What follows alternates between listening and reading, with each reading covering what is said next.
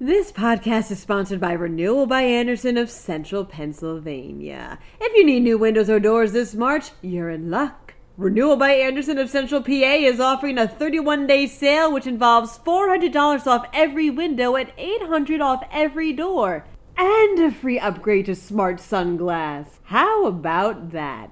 Call 717-727-7558 or drop by rbacentralpa.com slash deals for more information.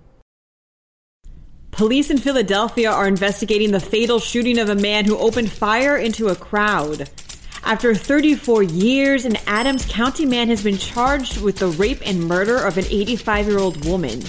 A new transportation report will recommend ways of replacing the state's gas tax. And remember to keep your eyes to the skies tonight as the International Space Station will be visible over Pennsylvania. I'm Claudia DeMuro, and you're listening to Today in PA. Philadelphia police are investigating the fatal shooting of a man by two undercover officers, reports the Philadelphia Inquirer. 40 year old Carlos Rodriguez reportedly shot into a crowd that was fighting on a street corner in the city's Kensington neighborhood last Thursday evening. Unbeknownst to him, two undercover cops, Michael Suarez and Henry Lassassine, were patrolling the area in an unmarked car when they came upon the scene. Suarez and Lassassine stopped their vehicle where the crowd began assaulting the car. It was then that Rodriguez opened fire. The officers announced they were police prior to shooting at Rodriguez, who was later pronounced dead at an area hospital. Both Suarez and Lassassine have been placed on administrative leave pending a full review of the incident. Police Commissioner Danielle Outlaw stated that this shooting is an example of what cops face each day on the job, saying, quote, this latest police involved shooting proves once again that dangerous situations can and do arise at a moment's notice. Pennsylvania State Police have charged an Adams County man in a 34 year old cold case, reports Penn Live. Chris Joseph Larry Spielman of New Oxford was charged Tuesday for the murder and rape of 85 year old Edna Laughman in 1987. And as is the trend in breaking cold cases in this day and age, it's all thanks to DNA. DNA samples collected at the scene were reviewed by Parabon Nanolabs in 2018, who was able to connect the genetic material with a bunch of surnames. One was Spielman. This led to troopers requesting a sample from Spielman himself, a sample which turned out to be, quote, an absolute match. Spielman reportedly admitted to the rape and murder after his arrest and is currently being held without bail. He also faces charges of burglary and robbery. A new report is expected to recommend ways of replacing Pennsylvania's gas tax in an effort to raise billions to update the state's highway system, states the Associated Press.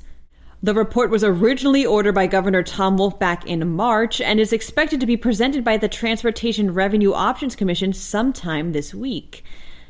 Although many predict that this report will include suggestions such as corridor tolling, goods delivery fees, and higher vehicle fees and taxes, the primary revenue raiser appears to be a vehicle miles traveled fee.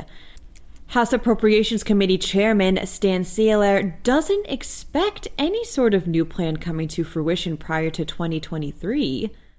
Further information regarding this report remains pending.